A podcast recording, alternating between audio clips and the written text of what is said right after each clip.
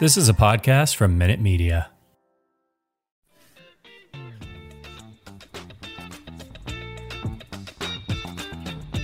Welcome to the Sixer Sense podcast, hosted by co-site experts Lucas Johnson and Christopher Klein. Hey everybody, welcome back to our podcast. I'm Lucas. I got Chris and Uriah here. We're recording on a Monday night instead of a Sunday. A little weird for us, but that's okay. So, guys, how was your weekend? It was pretty good. How about y'all? I made the bomb beef barley, guys. If you guys want some home cooked, excellent, great tasting beef barley, I'm the man for the kitchen job. Are you the man? Are you the man for the kitchen job? Well, that's the only thing I can make. Otherwise, I'm making pancakes and eggs. so, but I do You know- love I love me some beef barley, man. Okay, okay. Hey, no judgment here. I mean, I'm a little bit. Uh, I got got got a little bit more of a repertoire there, but hey, no judgment. Everybody has their own little thing. Hey, hey, spaghettios, man. I, I know what you like to do over there. Lucas. Hey, you know what? I have a two-year-old daughter, so you might be bashing spaghettios, but they get the job done sometimes. Okay. Look, All right. Fa- I mean- Fair enough. But anyway, let's. Let, we're here to. We're not here to talk about food. No, we're here to wait, talk wait, about, wait. What? Chris was saying something. He he made he made I, gourmet I salmon make a mean tonight. bowl of ramen. No, I didn't make the salmon. no. Uh, Ramen. Well, you're but a I can college. make ramen. I can Well, you're a college meat in kid. pan and turn up the heat. I'm You you you are a college kid, so you are forgiven from any lack of cooking skills right now. You Yeah. gotta you gotta do what you gotta do to survive in college for sure. I agree. Anyway, we're not here to talk about food. We're here to talk about the Sixers, and we're just going to jump into the last two games that we didn't get to talk about. So we're just going to jump into that, and I, I'm actually going to take it away here with the OKC game. So, Chris, let me ask you, what did you think of the guard play, the starting guard play for the Sixers in this game? You know, I thought it was pretty good. Obviously, Seth has had a pretty remarkable start to the season. Uh, he had 28 in this game, seven of 10 from deep. Hit, I believe, his first four attempts. Um, had uh, 23 that 28 in the first quarter, right? 23, Yeah. 23 in the first quarter. So uh, about as good as you're going to get from Seth. He's carrying over a lot of that momentum from the Atlanta series, which is all you know. That's what we all hoped he would do. Not really anything to complain about with him. Maxey a bit, a bit more up and down. Not the most efficient game from him. Only shot thirty percent from the field. 14 points on 13 shots. He did get to the charity stripe seven times, though. That's a pretty big positive. That's something I would like to see more of. Um, you know, the Maxey as the only point guard on the roster experiment has been a bit of a bumpy road so far, as we all expected. Um, the Sixers offense has been somewhat helped by some really hot three point shooting, um, that, but that's going to cool down at some point. I know we posted an article today from, I believe, Casey. They pointed out that they're like last in the league in pace. Some of the indicators are not that great, but Maxey's been pretty good relative to expectations. I think this is a pretty big role for him, and obviously Curry's been fantastic, and this game was a pretty good example of that. Maxey getting to the foul line a lot is a really big encouragement, even though he had a hard match. He had a hard matchup. He was playing it, you know, either Lu Dort or Shai Gilgeous-Alexander were covering him. Both bigger players, both above average defenders. Lu Dort is basically a brick wall on defense. Like it's really hard to get around him. Ask, ask Korkmaz. I mean, gosh, that was a horrendous thing, but we'll get into that later. Um, so I mean, Maxey just had a tough outing. Not a good matchup for him. He's six one. He's playing against guards that are like six four to six six. So that's not really a good matchup. Curry, like you said, Chris, went six of seven in the first quarter from three point line. He was fire. It was it was like watching his brother in some ways. He was hitting it off of spot ups, uh, dribble handoffs. He was doing a little bit of everything. It was it was nice. And the other thing that we got to talk about here, Chris, is that Curry is not just a three point shooter anymore. He's a three level scorer. We saw in the playoffs last year. We're seeing it early in this season to where if he gets closed out hard on, he can take a dribble, a dribble or two inside for the mid ranger, or he's getting to the basket at a pretty decent rate so far this regular season and converting. I like it. I like it a lot. And I wrote an article today about it. I think Curry could see a career year, 18 to 20 points. I think it's not impossible. I mean, the shooting's going to cool off a little bit. He's shooting 76.5% from three right now. That's not going to maintain, but he could be the lead leaguer in percentage from three if he stays healthy, he might have a stronger all star case than Tobias Harris because this league loves three point shooting. And what would be better? What would be better than having both Currys in the all star game? So I was going to ask you guys. I thought about both of you when he was on fire the other night and in the Brooklyn game. Mm-hmm. Is it possible that he might be better than Tobias Harris? It, you know, honestly, it's early to tell, and Tobias impacts the game so many different ways. I mean, we could we'll talk about Tobias here in a minute, but like the gravity on offense that Curry brings with his shooting cannot be understated. And if he's doing this, if he's taking 10 three pointers a game, and even if he only hits half of them or like, you know, four out of 10, the type of gravity that brings to the Sixers offense, like let's just say he he hits four out of 10 instead of seven out of 10. That's still what is that? Um, minus nine. So that's 19 points. He still has 19 points that game on 40% shooting from three. That's a win for the Sixers. And I, in terms of better overall player, I mean, Tobias impacts the game more. He's more of a two way player. But in terms of importance to the offense, Curry can definitely be the number two most important player on offense for the Sixers this season. I have no doubt. Yeah, I, I don't know if I'm ready to say he's better than Tobias. I, I like the shooting is going to come down at some point. It's just as Lucas said, he's not going to shoot 75% from three all year. But like Tobias is less of a liability on defense. I think mm-hmm. that's a mm-hmm. factor here. Like yeah. Curry's a, a, pretty big weakness, and that mm-hmm. limits him to a certain degree. But Tobias is certainly not like an elite defender, nor even like an above average one necessarily. And offensively, when Curry is playing this aggressively and hitting these kinds of shots, then he probably is a more impactful player than Tobias on a lot of nights. Like I certainly think it's possible. We've all talked about the athletic having him over Tobias. That's just one guy. It's certainly not where I'm at, but I, I think this is a conversation. If Curry can keep it up, I, I don't think we're quite there yet. Like, give it a couple of months. Know, if we're in a similar place in two months, then yeah, we can we can talk about it. But Curry's been great. I, I think there's a lot of positives there. Um, so yeah, really good. Do you, th- do you do you think this is Doc Rivers un- unleashing him or allowing him to play with the freedom that he had in college and let's say the G League, for example? Because I've seen him do this in the G League. Like this is not surprising to me because I remember I mean back in like 2013, 14 when he was on the Erie Bayhawks and he lit up the then 80, 87ers. Like yeah. This yeah. is this has always been a, he's always been able to do something like this. It's just I think having the freedom in the offense to do it and having the backing of the head coach is a big part of this. Well, how about how about the, the idea that he had to play alongside CJ McCollum Damian Lillard in Portland, and then he had to play next to Luka, who's so ball dominant. So maybe it's just him being with Joel, a big man, including Doc Rivers trusting him more. And I mean, you look at it in that second round of the playoffs, he was clearly this. I mean, Ben Simmons shrunk. We we we don't need to really revisit that, but with Ben Simmons shrinking, Curry really grew in that role. So maybe maybe give him more opportunity, like you said, Uriah. Maybe he can capitalize on it, and we just haven't seen it because you know he's been playing against with ball dominant guards.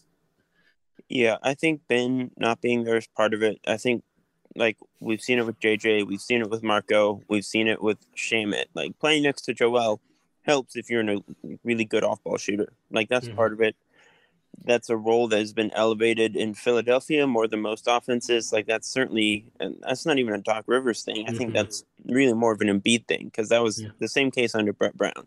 That's that's um, fair. And speaking of Embiid, let's just go ahead and talk about the front court players. Chris, what were your impressions from the three front court starters tonight? Not tonight, last night. Yeah, I mean, look, Joel is Joel. He's been really good to start the season. Not maybe putting up quite the scoring numbers that we saw last year. Part of that's been like minute limitations in the Brooklyn game, which we can talk about. But six assists in this one. He's been doing a lot more as a passer and a playmaker, initiating offense, looking for guys out of the post. That's always been like the big next step. If he's gonna go from top ten player to top three player, that it's gonna happen there. So I think that's a really good uh, step from him, a really positive sign. I hope it continues. He's looked just ridiculous on defense so far this season. If he keeps playing like this and Ben is not playing, he's going to be in the defensive player of the year conversation, I would bet, assuming he plays enough games. So, a lot of positives from him on that side of the ball. Had three steals, or pardon me, three blocks and a steal. Um, Tobias, you know, it was a, it's a fine Tobias game. Nothing too special, nothing too bad. Um, Danny finally kind of broke out a little bit after a couple of rough games to start the season. Uh, I know we were sort of putting our hand over the hand, panic button last podcast, so hopefully this uh, can let us uh, cool off a bit. Hit three or five from deep, had eight rebounds, had a block, did his thing defensively. I, I think Danny's going to be fine. Um, so I, I think positives overall. Talking about Joel, Chris, you talked about this is the next evolution in his game. If he can stay consistent, keep his turnovers down, because he had zero turnovers in this game, and he's only been averaging what less than two per game so far this season. I want to say something like that. If he can maintain this, Chris, assuming that his scoring numbers will eventually go up, because um, I, I think they will, and same thing with his rebounding numbers. We know how dominant Joel Embiid can be. I know you've been a little bit of pessimistic when it comes to this conversation, but can you finally say that his passing is never going to be as good as Jokic's, but it's close. It's getting there. If this maintains over a couple more months, will you be ready to concede that Joel is the best big man in the NBA, Chris? Will you finally be able to do it and say he's better than Jokic by far? Uh, the passing's no, there. The D, he's already he's already better defensively just as good as offensively, except for the passing. The passing is getting there, Chris. So, are you ready to say ever. I don't think it'll ever be by far. You know, I mean, they're they're close now. They've always they're close. Um, Does this push him over the edge for you, Chris? Because I know you had Jokic before. It, I mean, not I. If I made the list right now, no, it's only been three games, but like they've always been close. It's mm-hmm. certainly a conversation. If Joel keeps it up, it will continue to be a conversation. Um, like I'm I'm gonna ask you Jokic this in December. like a little bit better. Jokic is one of the best playmakers we've ever seen on planet Earth in the history of humans. Like okay. Jokic is absurdly fair. gifted and intelligent in a way that Joel just never will be. And that and that's fine. What what I'm saying is but, Joel's playmaking is catching up, and while never yeah, will get it's, there, it's, it's going to even. Gonna, it's it's gonna it's evening out the playing. It's not it's making that gap less severe than it was last year or two years ago. Sure. Fair enough yeah, like again, Joel obviously an elite defender. It's very close. They're neck and neck. I'm not. There's not some huge gap. It could be a conversation. It is a conversation right now, but I don't. I'm not gonna like undersell Jokic, who has been. I'm, I'm gonna ask. I'm gonna revisit this in January. Just know that. Um, Jokic has been just as good to start the season. Like Jokic, okay, the, and let me, Jokic things.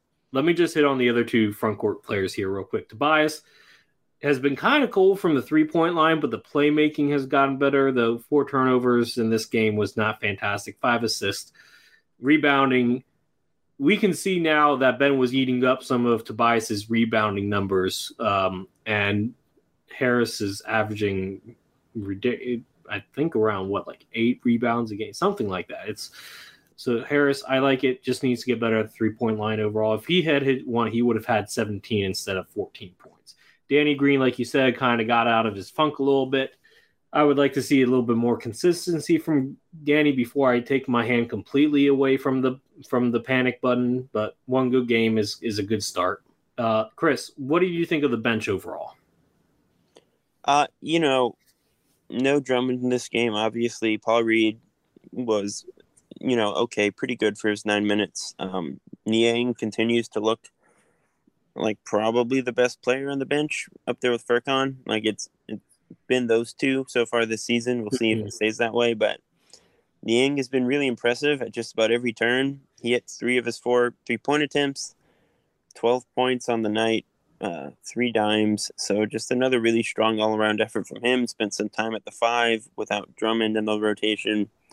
Did well there. Um, not the most explosive Furkan game that we've seen this season, but he continues to look pretty comfortable as the lead ball handler. This was, as you said, a bit of a tough matchup because he had Lu Dort guarding him, but literally ran into a brick wall twice. Yeah, and they were like, let's bring in Maxey. And that's and I mean Lu Dort is literally one of the top ten def- perimeter defenders in the NBA. So I'm not upset with Korkmaz having yeah. trouble in that matchup at all. And look, staggering Maxey and Embiid should generally probably be how this goes. Like Maxey, I, I've Or Maxey and Harris because Harris can handle the ball too. yeah, but even like if we want to talk about like spacing and stuff, Maxey, I've I've seen like tape from Rich Hofmann and stuff that he's posted. We like Maxey is not the greatest off ball player yet. He just doesn't always know where to go or what to do with himself, Mhm. and that is not always great next to Joel. We're kind of running into like the Ben Simmons dunker spot problem again. Well, Only- okay, but only he's much less useful in the dunker spot than Ben is. So he is an underrated rebounder, though. I will say that. yeah, yeah, but that that doesn't really help the offense. Uh, I, well, I mean, three offensive rebounds in this game that does help in some regards. Um, but I mean, he's willing to shoot, and that's the Im- important difference here. I, I yes, I'm not saying it. He's Ben, but like he, he's much worse than Ben actually right now. So, but um, look, Maxey, the second unit needs Maxey more than the starters do. I think it's fair to say. So, would you say that if when Shake Milton comes back, you put Shake into the starting five? No, I think you just stagger them and play Maxey 35 minutes a night, which is what he's been doing. Uh, well, I mean, I'm just going to say this: Dork Bur- Doris Burke of ESPN made it sound like that Shake is going to start when he gets back. That's very possible. Wouldn't count it out. Doesn't make it the right move. Um, okay. But yeah, like guys, Shake Milton hasn't been good for a year and a half. I'm I'm pretty comfortable to say he just shouldn't be playing. But Hey, until until he Whatever. comes back, until he comes back, I'm not really going to comment on Shake. But Isaiah Joe, he needs to step up his game because I tweeted out after he was hot in the preseason that he's the next coming of Klay Thompson, and he can't make me look bad. I made a Well, very 'cause it's all about you, declaration. that right? was a bit of a stretch. Because it's all about you, right? Hey, look, he's got to get his act together because otherwise I have to unpin that tweet, and I hate doing that. You know what I mean? Look, no. I mean, technically, Isaiah Joe harder than me. doesn't So- Joel Embiid still have the same tweet from when when Colangelo left. So I mean, you got to have the staying power like Joel does, yeah, Uriah. yeah. Um, and I know Chris, he's on he's on the Joe train too, so I don't feel as bad. I mean, okay, Yeah. so I'm going to say this about the bench, and there's one player you didn't bring up, Chris. Matisse Thybulle looked out of control on offense. Like defensively, wasn't Yes. much better either, but I mean, he still made the impacts. One steal, three blocks, but one of four on the floor offensively. Like he just looked rushed. Like he he looked. I, he didn't. He You guys keep expecting him to have some like big breakthrough. It's just not going to happen. He's not good enough. Uriah is trying to change the subject, but he because he, Look. doesn't want to hear this. Uriah Uriah brought up the Olympics all summer as to why he's going to break out, right? Like historically, players don't play as well after the Olympics because it's less time to rest and recover. Like playing in the Olympics is not necessarily good for if you're looking like for a breakout season. Just wait Like- till he gets his rest, Uh, I, I, I will Wait. say this. I will say this, Uriah. In your defense, he did have the best plus minus of the bench with plus eleven, and actually the best plus minus of every any Sixer actually. So you got that great. going. He's a great defender and he's Yeah. a terrible offensive player. That's what he's always going to be. I, I really think it's that simple. He could get better as a shooter over time. It's happened. It's possible. But he's just not going to be a great offensive player ever. It's, it's just not going to happen. He doesn't I- have the The- touch. the- I would si- argue. I would argue. Hold on. I would argue that he's trying to figure out his role with these new players, a new point guard. This is a lot of transition in this roster. So once he gets his like figures out his role in this new system, he'll settle down. He'll he'll average like six, seven points a game. Well, I, will say, and I, well, I'll say this: he looked like a bull in the china shop, which is good for defense, but thing- not good for offense. yeah, the thing is, like, that that like he just can't slow himself down on the offensive end, and I think that's the problem right now. If he could slow himself down, like to play at a decent pace for offense, because it looks like he's just rushing himself. But if he slows down, then I think it could come more naturally. But his hand and his mi- his hands and his mind are moving too fast for his own good on offense. Yeah, I mean, uh, there's probably something to the point guard thing. I, I think that's part of it for everyone. But like at the same time, Matisse can't really play with Ben on offense because they're just not good enough spacing the floor, especially not when Joel's out there. So if anything, he needs to like be looking better without Ben out there, and that's Mhm. not what's happening. So Yeah, um, that's fair. But Chris, how about we go ahead and talk about the Brooklyn game now? yeah, let's do it. All right, Brooklyn. There we go. Thank you. I was about to say Uriah. No, wait. No, let me. that you had it. Why can't I get it right? I have to label this. See, it says transition five and two. I'm so used to hitting the two. Let's try this again. All right. What's transition four? Um, so or three. mystery. Um, so Brooklyn, a game that the Sixers should have won, could have won, had every opportunity to win, but did not win uh, due to some very peculiar, peculiar things that were happening Yes. in Mhm. multiple facets. Multiple people, I think, were responsible for that uh, last five minutes in which they scored one total point and gave up 16 total points to Brooklyn. Mhm. Uh, ending any game on a 16 to 1 run where you are the one and not the 16 is never good. That's how it went down for Philly. Brooklyn obviously has Kevin Durant and James Harden. It's it's hard to get too mad about that, but they had every chance to win. They should have won. Lucas, what stood out to you? Why did they not win? What went wrong? Well, they had, like you said, they had every opportunity to win. James Harden only had 20 points on pretty bad efficiency overall, like for him anyway. And like, yeah, LaMarcus Aldridge kind of went off, which was kind of disappointing. Bad Joel and Andre, but like everybody else, like they were kept in check. Like Brooklyn's, uh, I think they're one and two right now for a very good reason. Like without Kyrie Irving, their defense will just does not hold up enough and they can't score enough. Now, part of it's like James Harden not finding his groove, but like it just is bad. And I mean, give Kevin Durant credit. He had a 29 point triple double with 15 rebounds, 12 assists. But Joel just it was not his best game. And like you said, injury and like, you know, me knee maintenance was part of that. Maxey had a decent game, but not great to be honest. Tobias had a good game and Curry had a good game, but neither one of I mean they didn't really even go to Curry in the last five minutes, right? So it was really just Tobias and Joel and it just in Maxey for some I don't know what happens with Curry. Like that's the next if he can close out games and he can keep his hot shooting for a whole entire game, then the league will be in trouble. But until that happens, we kind of just have to wait and see. But like I mean Yeah. the, the that's that's my biggest thing. Like they couldn't buy a bucket at the end. Joel was hampered with injury. Tobias, you know, unless he gets a mismatch, he's not really a go-to guy, and they weren't getting those mismatches that they like with him. Maxey just didn't have a great game. I mean, it wasn't bad, but it wasn't great. And yeah, I mean, everything else kind of explains itself. Yeah, I mean, this is certainly Joel's worst game of the three so far, but I mean, Philly again pretty much had the lead all game. Yeah. they, they should have won.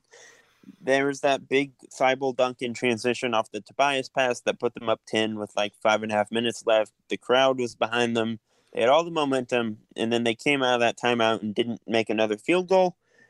Uh, some of that was just like missing good looks. They generated some pretty good offense over that five minute stretch and just Mhm. missed shots.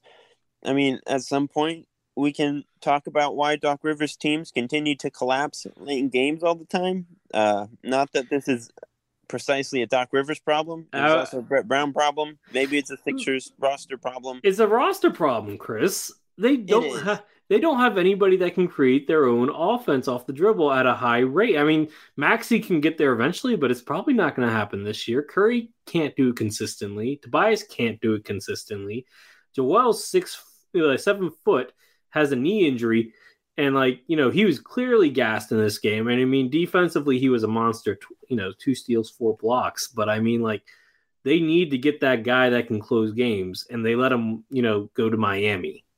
So Lucas Lucas yeah. mentioned uh God, who's the guy that that retired last year came back? Um, LaMarcus Aldridge. Yeah. So you brought him up earlier. Mhm. And I remember watching this game, I'm thinking, why don't they stick with him? Whoever's guarding him, why don't they? It's Joel and Andre because because it's penetration and they're gonna help on the penetration. And Yeah, but to he be kept, fair, he, he kept getting wide open jumpers, and that's always been his strength for the past eight years is the mid range jumper. So why not just stay home with him? At least for because you don't want Dur- because you Yeah. don't want Durant or Harden to go off near the rim. That's part of the issue with having poor like perimeter defense is Yeah. that guys get inside and they draw the big away from the basket and it causes problems. Um, Yeah. But yeah, look, like I, I think there's clearly blame for the players here.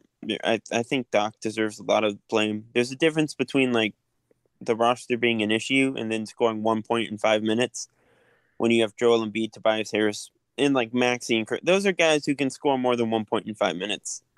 Some of that's on them. Some of that's on Doc. Like the challenges were just unacceptable. Whoever gives him the thumbs up on the bench or whatever needs to do his job better. Or uh, but like Doc, Doc can see the jumbotron. If if he, there's like a certain point where you have to just make an executive decision. You only have one challenge all game. It's the last couple minutes. These are big crucial moments. Just use it. There's there's no reason not to, frankly. Um, Mhm. there's like no there's no real downside. I guess you lose a timeout or whatever, but you got to stop the bleeding. And those were very clearly like like the last 2 minute report or whatever, right? Mhm. Basically said that both were wrong calls. So he would have won those challenges. Um Mhm. but yeah, it, it was just a very frustrating, very typical Sixers way to lose a game to a better team. Uh quote unquote. Well, better. are, are the Nets about that. really a better team without Kyrie right now? Uh, Like Yeah. James So- Harden looks awful. Yeah, let's talk about it. Uh, obviously, no Kyrie for Brooklyn, no Ben for Philly right now.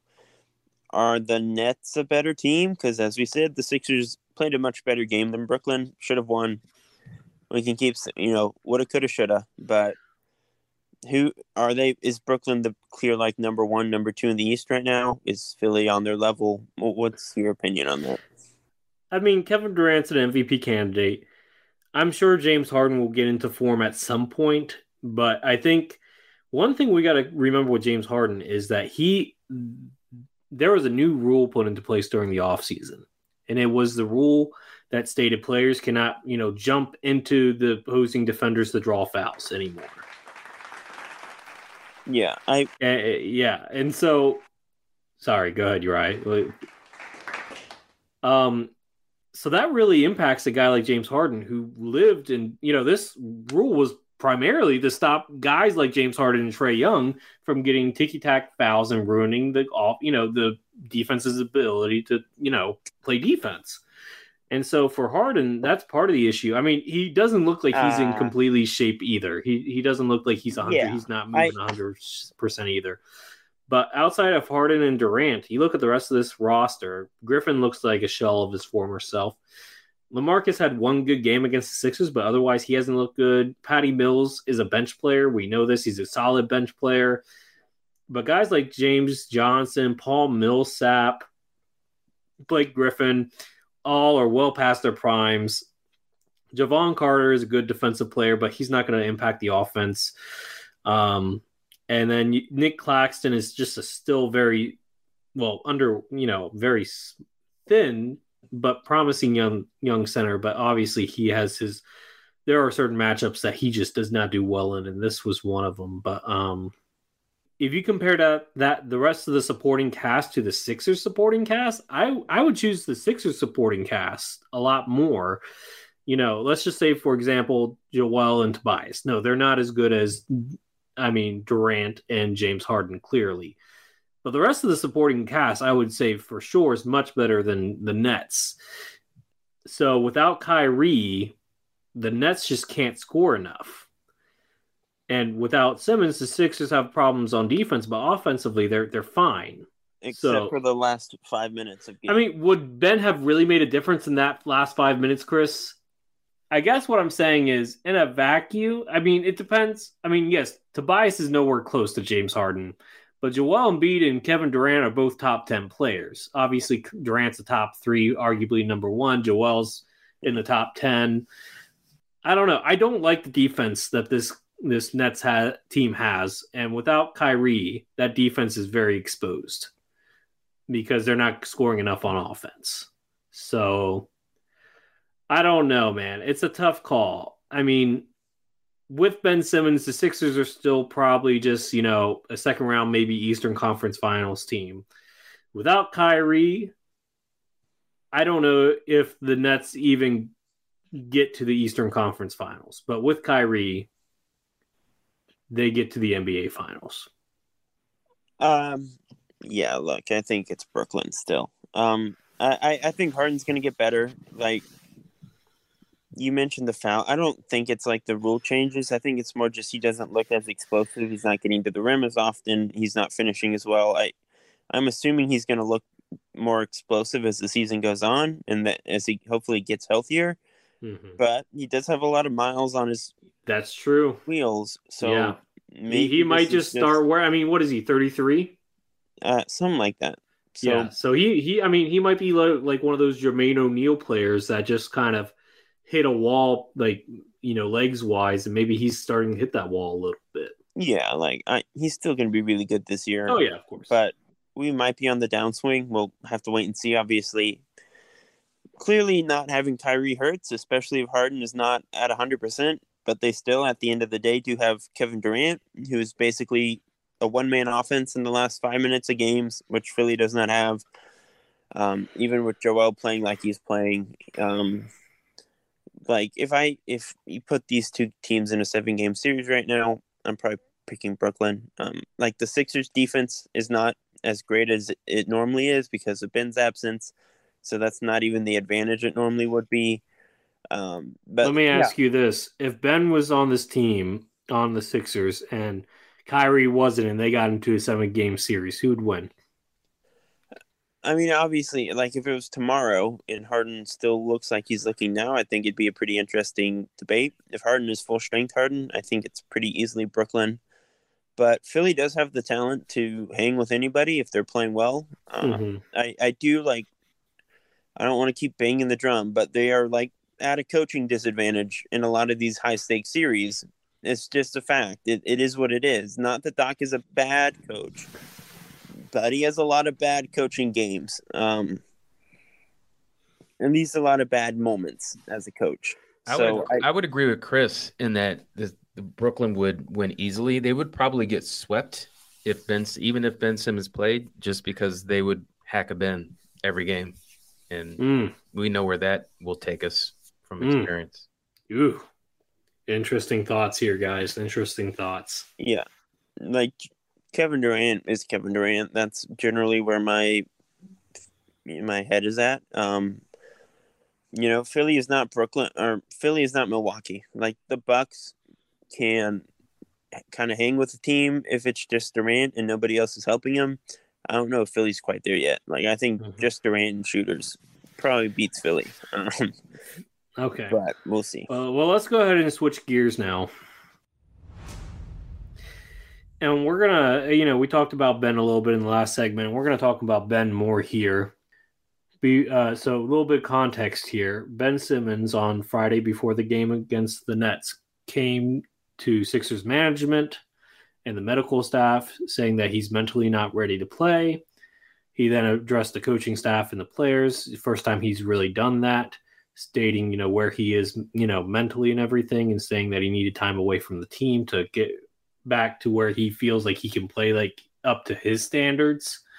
Um, there seemed to be a lot of support. We saw what Georges Niang, you know, just saying that it's private, but we're supporting him after the, you know, after that meeting. And then uh, the big, the big thing, and this is what I wanted to talk about here, guys, with you. Prior to the start of the game against the Nets, Joel Embiid came out, addressed the crowd, you know, thanking them for their support. And basically, he said something along the lines of, It's been a crazy couple months, and we, we appreciate you guys being here, but we also need you guys to support our brother Ben. Um, what do we think about Joel's public pop- proclamation to the fans to support Ben, despite, you know, just the fact that a few days ago he was saying, I don't care about that guy. We're not babysitting him. So what what do we think about this, guys? Um, I mean, I don't. I don't have like a negative reaction to it. I'm sure you guys might. Um, I, I mean, obviously, the goal is to get him back into the on the team, to reintegrate him, to have him on the floor playing games at a high level. If that is the goal, you have to treat him with some level of respect and get the fan base back behind him and make it comfortable for him to play and make it a somewhat amiable situation. Like if that's the goal, this is the kind of thing you have to say, whether you believe it or not. Frankly, I, I it seems like based on what we heard coming out of that meeting from various reporters that they do mean it, that there's like some legitimate progress made, that Ben took responsibility for certain things, and that like we're actually moving in a some in the right direction. We'll see if that's like actually true, for just being naive about things. But it seems like this was a legitimately insightful meeting for all involved, and that the two teams are somewhat two sides, I should say, are like on the same page to a certain degree. So that's where I'm at. I, you know, they did have like extra security at the stadium because of what they thought might happen with the Ben reaction. So clearly there was some concern on everyone's part about how fans would react to the Ben Simmons thing. Uh, so like I'm fine with it. They had they You're had, right. You they had gates around the gates. okay? And you're right. Before before I chime in, I Yeah. I am w- willing to let you talk because I'm I'm interested to see what you say. I appreciate that. As as much as I would love to dish out all this compassion, from my perspective, just based upon his posts throughout the entire summer, eh, you know, to pull the mental, uh, like the mental issue card or having like some type of mental stress and strain. If it's just being afraid to shoot or nervous to shoot in front of a crowd, like that's one thing. And, if he's pulling that card, that's completely irresponsible. Um, and I don't have, I'm not the only one with this opinion. A lot of people who are on sports talk radio in Philadelphia feel this, feel that way. If he is having issues, I hope he gets help. I mean, he is human, and I understand that. But based upon his behavior, posting pictures of his Lamborghinis, posting pictures with models, posting pictures in his pool every single day, to me, that isn't a sign of depression. That isn't a sign of Uh, anxiety. I I Well, I- that's I- just- we that's can't just- say that. Okay, let let him finish How first because people I'm deal- Chris. No, no, no. Chris. I just want to say, like, how people deal with stress and like that manifests in different ways for different people. Yeah, What he might be he might be trying to put on a front to act like show that he's fine, but he's actually not. That could be I- I- true. yeah. that could be Yeah. true. I, I I concede that that is a possibility. I'm not saying that I'm absolutely right, but I just it's hard for me to wrap my head around someone who And we know factually behavior. that Ben has been going through a lot personally the past year at home with family. That he's still posting stuff on like like I, I just don't think that's an indicator. I don't I don't think that can, Hmm. is fair at all, frankly. But Okay. all right. like well, I, I just don't know if we can like responsibly like hmm hide right well, because we don't we don't know what was said. I un- understand what you're saying. If if i had more information like what he said to joel and tobias and all these guys then i i would probably say you know what, let's give him the benefit of the doubt. But i'm i guess i'm not willing because i'm still ticked off at at what happened last season and it's going to take me a while to get over it but Mhm. hey you know to me Well- I, I think he just wants to get his money Okay. personally. Okay. Okay. Well, let's let's and, and then off. okay. Okay. and also like give him the benefit of the doubt because i agree if he is for whatever reason like quote unquote faking it that's super irresponsible and like a bad thing to do but like i i just we've been talking all summer about whether he's like prepared to face the philly fans like this is stuff we've been frankly like talking about and theorizing about all summer and Mhm. it seems like he needs time to build back his confidence and to get there. And that that seems totally logical and reasonable and i i, I clearly joel and tobias and the team are all on the same page now. So clearly it worked for them because joel changed his tune pretty quickly. Mhm. tobias we'll talk about tobias. Like like it seems like it moved them in the locker room. So i i, I think he deserves the benefit of the doubt here Well, let me let me chime in. So to Val, I'm not going to say that Uri is right with this, but I will know. I will. I, I think it's important to note that in the CBA, if a player is dealing with mental health, the team can know cannot fine them for missing games or practices, etc. So that that is important to note. That being said, I am going to side more with Chris on this. In the fact that guys, after game 7, what did I said Ben need to do? Needed to do. What did I say he needed to do? I said that he needs to go see a, a sports psychologist. And that based off of these reports here, this is something that sounds like that's what he's going to do and that's what the team is offering to provide him based off of what we just, you know, this is based off uh, this is an assumption based off of the facts that we do have. So I think in that regard, maybe it's it's maybe it's finally hitting with Ben that he can't you know just mask it anymore and like Chris said that maybe he's using all those posts to show that oh I'm actually really fine but deep down inside I'm not.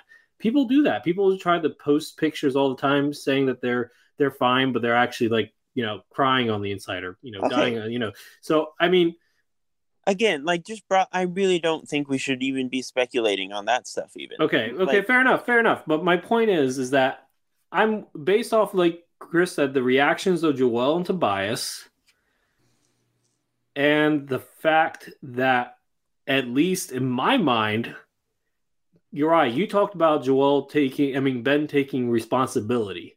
This is him taking responsibility.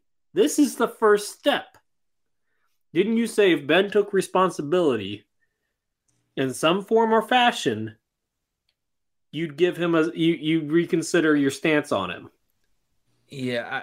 I, okay then. Okay. That's last that, week the, with the with the cell phone in the pocket or whatever was in his pocket. it wasn't a cell phone. Hold okay. on, let me finish. It was a practice. Getting kicked and getting kicked out of practice. What what was all that for? He could have he could have called the mental illness thing back in August and maybe maybe somebody may, may, maybe well okay no he did he he, he had, him and his representation did tell you know the Sixers front office mentally he cannot play for the team anymore. That's what they said in August. Yeah he, he so it's them. kind of it's, it's kind of irresponsible on the Sixers you know you know organization for not in July that he yeah. needed a fresh start. That yeah. he wasn't ready to come back to Philly. That he could like this is not the first time. Yeah, this isn't the first this. time, and it was kind of irresponsible. Of in in a way, it was kind of irresponsible. After instead of trying to get him to come back, then they tried to oblige him by getting trying to trade him. But then when they couldn't, they were like, "Oh well, now we want you to come back."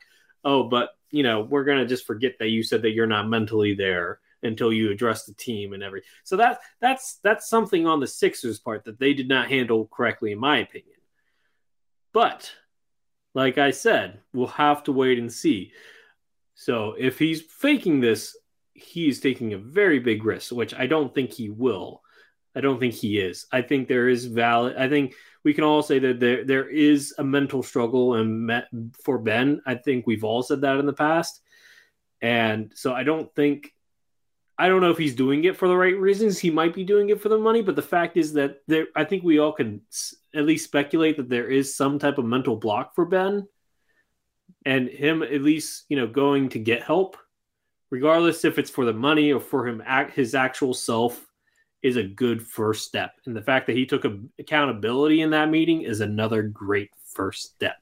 Yeah, and I, I mean I think that's an important part of it too. Like if if he was faking it, that'd just be stooping to an extremely low level that I don't think even Klutch would like do that. Like that. I don't think Klutch would. Uh, uh, yeah, no, I don't. Ben, think... Ben, for all his flaws on the court, seems like a, a good person and like a reasonably aware of the world and like like. I, I don't think anyone's saying Ben's a bad person, and that would be like a bad person thing to do. That, that I just don't think that's what Ben is, is going. There, there are other ways to make the Sixers' life uncomfortable. Uh, I, I, I just think you have to give them the benefit of the doubt, uh, based on everything we've talked about and heard and seen, and what the players in the locker room said. Time will tell, but like for now, there, I, I think you just have to uh, believe him and mm-hmm. you know let let him figure these things out on his own terms. If he's mm-hmm does seem like the goal from both sides that has been reported is for him to play. And the report has been that Ben wants to play and then he just has to get there. Mm-hmm. And you bring up the other players in the locker room, and we'll just touch on this very quickly. Tobias basically echoed, you know, the support for Joel that Joel gave Ben on social media. We, you guys can look up the quote; it's on Tobias.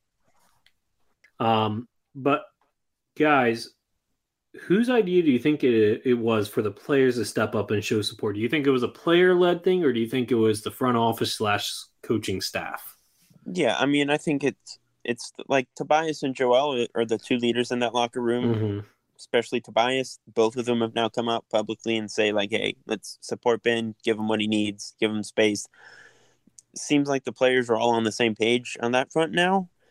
And yeah, I mean, again, like just to tie this back, like even from a leverage point of view in this holdout trade saga, this doesn't really give either side more leverage. There's not like an angle where you can say, "Oh, this is going to really help Ben get out." Like, like you can bring up the fines, and we've already mentioned it. You can bring up like the monetary side of things, but that's that's not helping Ben force a trade. That's not help. That would again, if he's lying about this, just completely ruin his reputation as not a basketball player, but like a human being so there, there's just really no angle that I can find to where like we shouldn't give them the benefit of the doubt. Um, so that's where I'm at.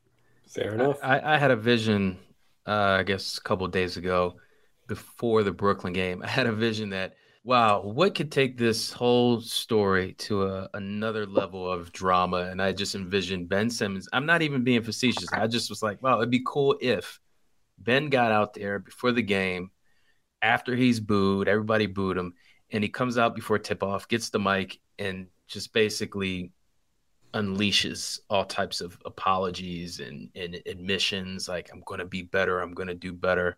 We know it didn't happen but how dramatic would that be if he actually took the mic instead of joel? I mean, I mean, to be fair, he did it for his teammates. It's that's what it sounds like, at least you mean based off of the- privately. It, Yeah. says, it sounds like he did it privately for his teammates. I mean, they, you know, it was reported that he took accountability, and like the fact that his teammates got behind him, you know that he would have had to apologize to them But on here's some the thing, level. Lucas. Here's like, the thing. I, I, it makes sense that he would garner f- uh, favor from his teammates.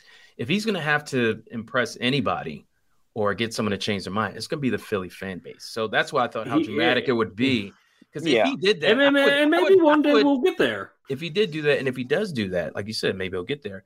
I would definitely like, you know, I'd be like, man, that, that took a lot of guts to get out there and, and show humility. But I don't know if it'll happen. I mean, like I said, we it's we're not going to get there for a while, and showing humility with the coaching staff and teammates, based off of their reactions and what we do know about the meeting, is a very good first step. Uriah, like this, like I don't think we'll like it's going to be very hard, and I don't think he'll do it in front of the fans, but I could see him doing something like that in terms of like ta- taking accountability, like pre or post game interview.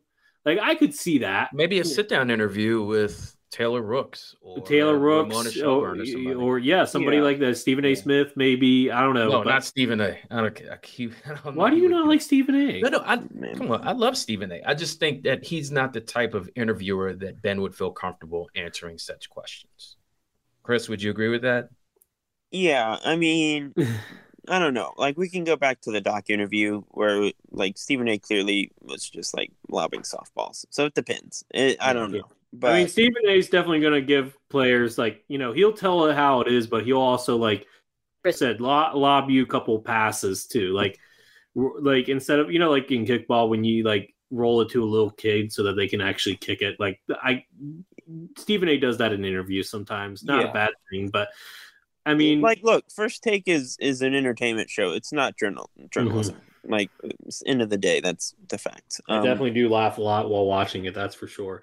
My- Um, my my thing here is um what was I gonna say? Um hmm.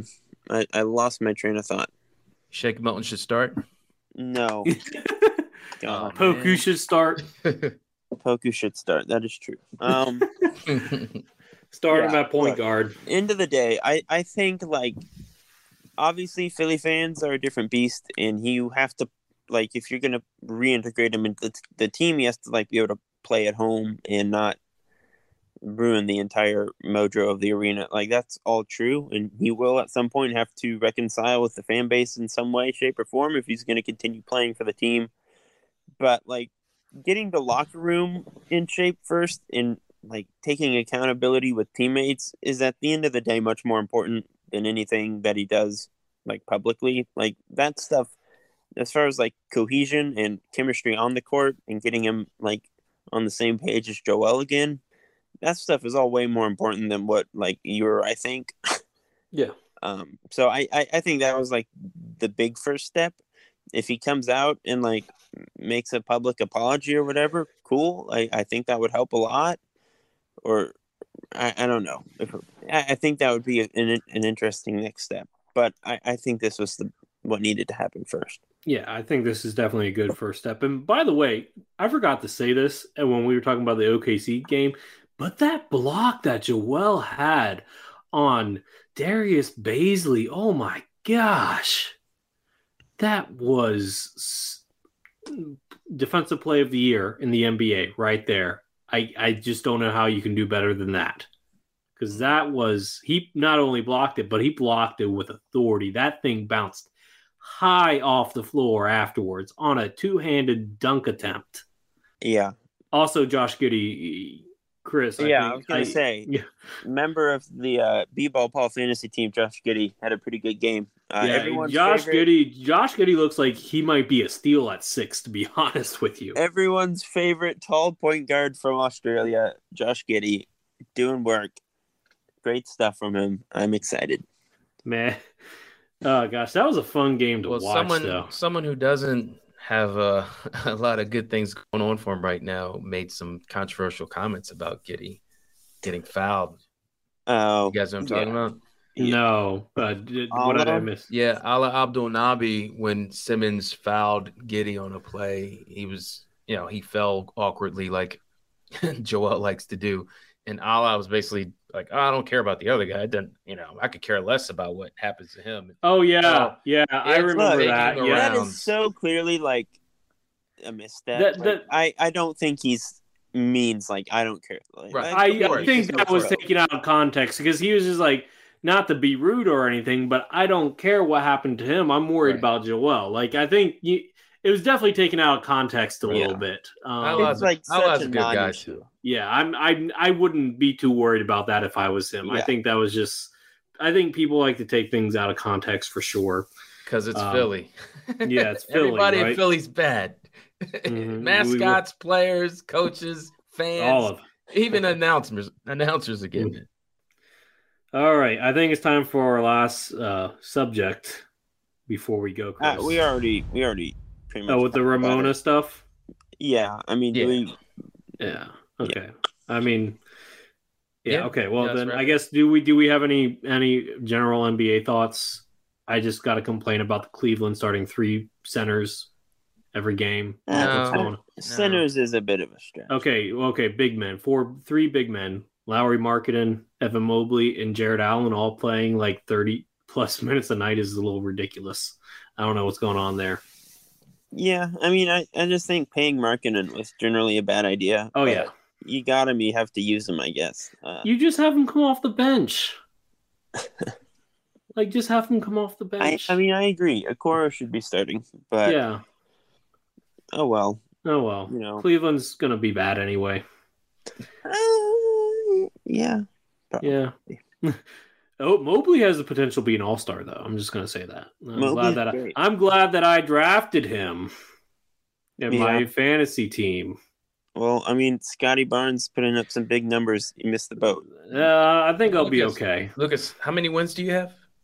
in fantasy f- Yeah. basketball. Yeah, basketball. I don't think that I don't think we You have won. the results. Uh, did I win? I think. you No, did. I don't think I won. No. No, Because because no, I forgot I forgot to sub out my guys on Saturday. You know who That's- else? You know who else didn't win? Chris. Oh God. Here we Get go. used to it. Mental real estate. hey, I own act like you've been there. it. act like No. Everyone in the Slack channel is just, oh, Chris is making trade requests again. You made a trade Oh. request with both me and Matt directly Mhm. after the draft. I say So we, what? we give him Lucas. We give him a taste of his own medicine. Let's let's I hit him with five. Tra- let's hit him with five trade requests a day. It is fear. I don't Deep have the bones. I don't have the energy to do that. Oh, but I'm playing Clayton this week. That's gonna I think I'm gonna win that one. I think I'm gonna win that. yeah, he doesn't Shout even make Clayton. roster Dude. moves. All right, let's, He won though last week anyway, but um all right, let's take it out, guys. okay. All right. Well, this is both the end of the podcast and the end of Uriah's one week victory lap. Uh, to all our listeners, as always, thanks for tuning in to yet another episode of the Sixer Sense podcast. As always, please follow along, subscribe, leave us a review, give us five stars if you can. We are on Apple Podcast, Spotify, Audible, Google Play, or you can follow along and listen at our website, thesixersense.com. We are on Twitter at Sixersense. We are on Facebook at the same address. Please engage with us that way as well. And until later this week, when I have righted the ship in fantasy, we'll talk to y'all then. Have a good one.